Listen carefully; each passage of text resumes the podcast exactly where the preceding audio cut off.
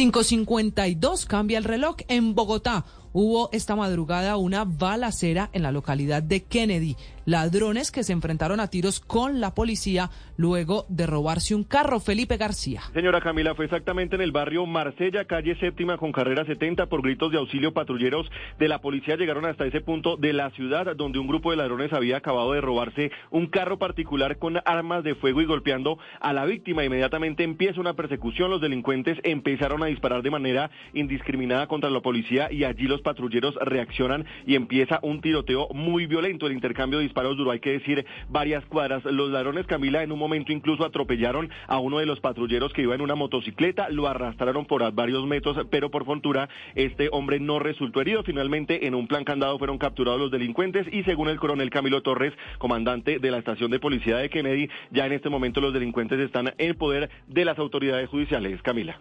Eh, la patrulla llega al lugar, los victimarios eh, emprenden la vida en un vehículo eh, particular, allí pues se inicia la persecución.